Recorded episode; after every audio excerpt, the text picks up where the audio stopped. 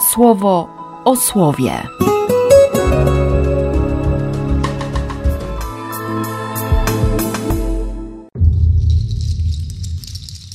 Dwudziesty pierwszy października, piątek.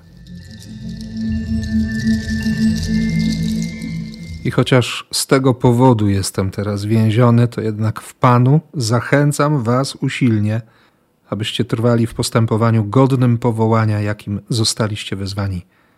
To znaczy, abyście odnosili się do siebie w postawie ofiarnej Bożej miłości, z całą pokorą, w łagodności i z cierpliwością. Paweł nie przestanie dbać o Kościół. Cokolwiek by się działo w jego życiu, on będzie myślał o wspólnocie, będzie myślał o budowaniu wspólnoty. On doskonale wierzy, że ci ludzie tego potrzebują. Potrzebują wsparcia, potrzebują konkretu słowa, potrzebują też konkretnej łaski, żeby widzieć, że słowo staje się życiem. Żeby inni potem pytali, kim oni są, co, co w nich takiego jest. Nie? Żeby mówili, zobaczcie, jak oni się miłują. To, co zapisze Tertulian w świadectwie o życiu chrześcijańskim tuż po czasach apostolskich. W jednym duchu stanowicie jedno ciało. Jesteście powołani do tej samej nadziei.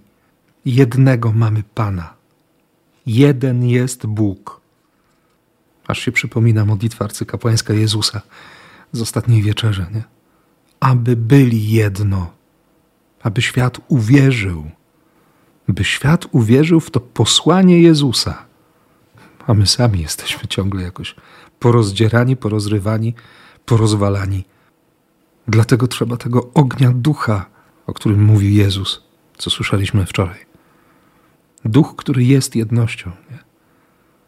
który gromadzi w jedno wszystkich rozproszonych, tych, którzy cierpią z powodu ciemności, bo, bo ten ogień nie gaśnie. Do tego ognia można przyjść. Ten ogień daje nadzieję. Więc nie ma się co uciągać, tylko tylko naprawdę rozpoznawać czasy, w których żyjemy. Nie po to, żeby nimi straszyć, ale żeby wyciągać ręce i przyjmować zbawienie. Brać miłosierdzie i dawać miłosierdzie. Wystawiać się na miłość. Jak to ładnie powiedzą, nie? Opalać się w słońcu Najświętszego Sakramentu. I nie być hipokrytami. Bardzo jasno, bardzo konkretnie osądzić swoje serce dopóki jeszcze jesteśmy w drodze. Zmienić myślenie, bo może się okazać, że ten, którego traktuję jak przeciwnika, z którym pędzę do sądu albo na sąd, ten ostateczny, może się okazać moim jedynym zbawcą, bo każdy mój grzech jest świadectwem o tym, że traktuję Boga jako przeciwnika. Więc nie tylko chodzi o to, czy, czy mam rację, czy jej nie mam ale czy jestem do Niego podobny? Czy wyciągam ręce, żeby On poprowadził? Czy otwieram serce, żeby On mnie nauczył? Czy chcę tak kochać? To właśnie o to chodzi. O ten dług, o te wszystkie koszty towarzyszące, o ostatni grosz, po prostu, żeby kochać. Tak jak On. Tego Ci życzę i o to się dzisiaj modlę i na tę drogę błogosławię. W imię Ojca i Syna i Ducha Świętego. Amen.